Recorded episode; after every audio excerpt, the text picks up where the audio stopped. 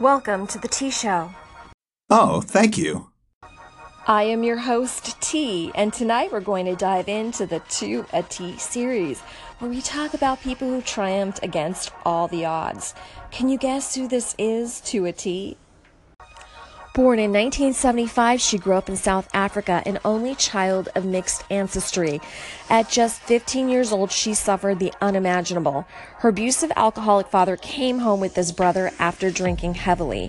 She'd been warned by her aunt that he was agitated. According to her mother's testimony, when her father arrived home, he began shooting his gun, first at the locked gate at the family home, then through the kitchen door, and then he began banging her door and yelled, "Tonight I'm going to kill you both with the shotgun."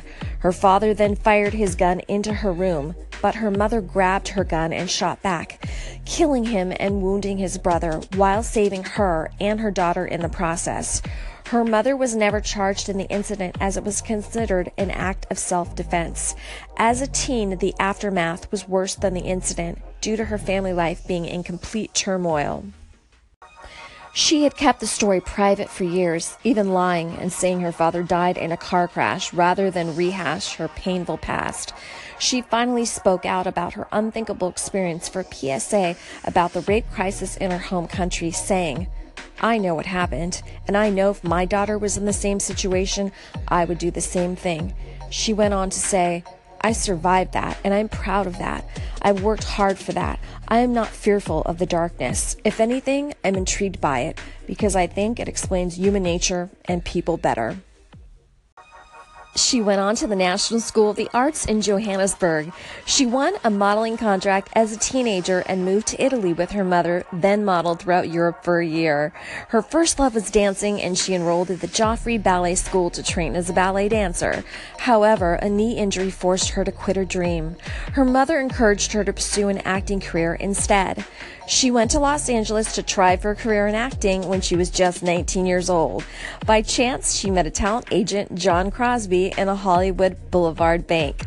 She landed her first role in nineteen ninety-five. It was a non-speaking role in the direct-to-video film Children of the Corn three. The next year, she got her first speaking role in a film. In nineteen ninety-seven, she starred in the mystery thriller The Devil's Advocate, which had Al Pacino and Keanu Reeves play leading roles. She paired up with Keanu Reeves once again in Sweet November in two thousand one.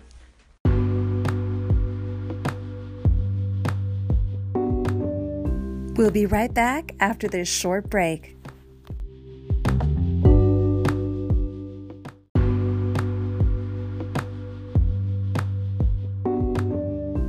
Now back to our story.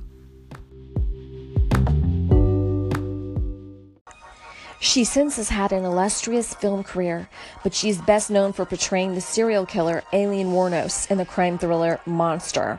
The beautiful actress ditched her glamorous looks for a very convincing portrayal of the cold-blooded murderess. She won the Academy Award for Best Actress for this performance.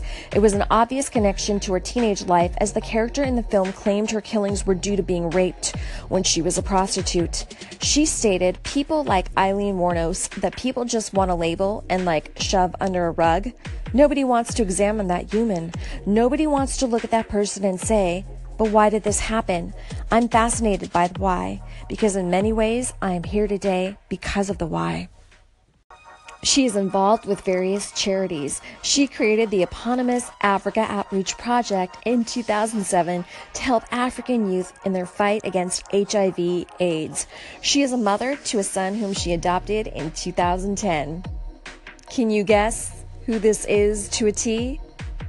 This is Academy Award-winning actress Charlize Theron. Thanks for listening. I am T, signing off until next weekend. In the meantime, always remember you are a shining star, so always go after your dreams.